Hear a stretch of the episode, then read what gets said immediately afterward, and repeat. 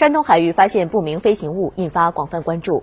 网传截图显示，山东青岛即墨区海洋发展局发布通知称，日照附近海域发现不明飞行物，正准备击落，请海上作业渔船注意避险。十二日晚间，即墨区海洋发展局工作人员回应，确有此事。此前，他们接到了市局的通知，但不明飞行物具体是什么，他们仍在核实。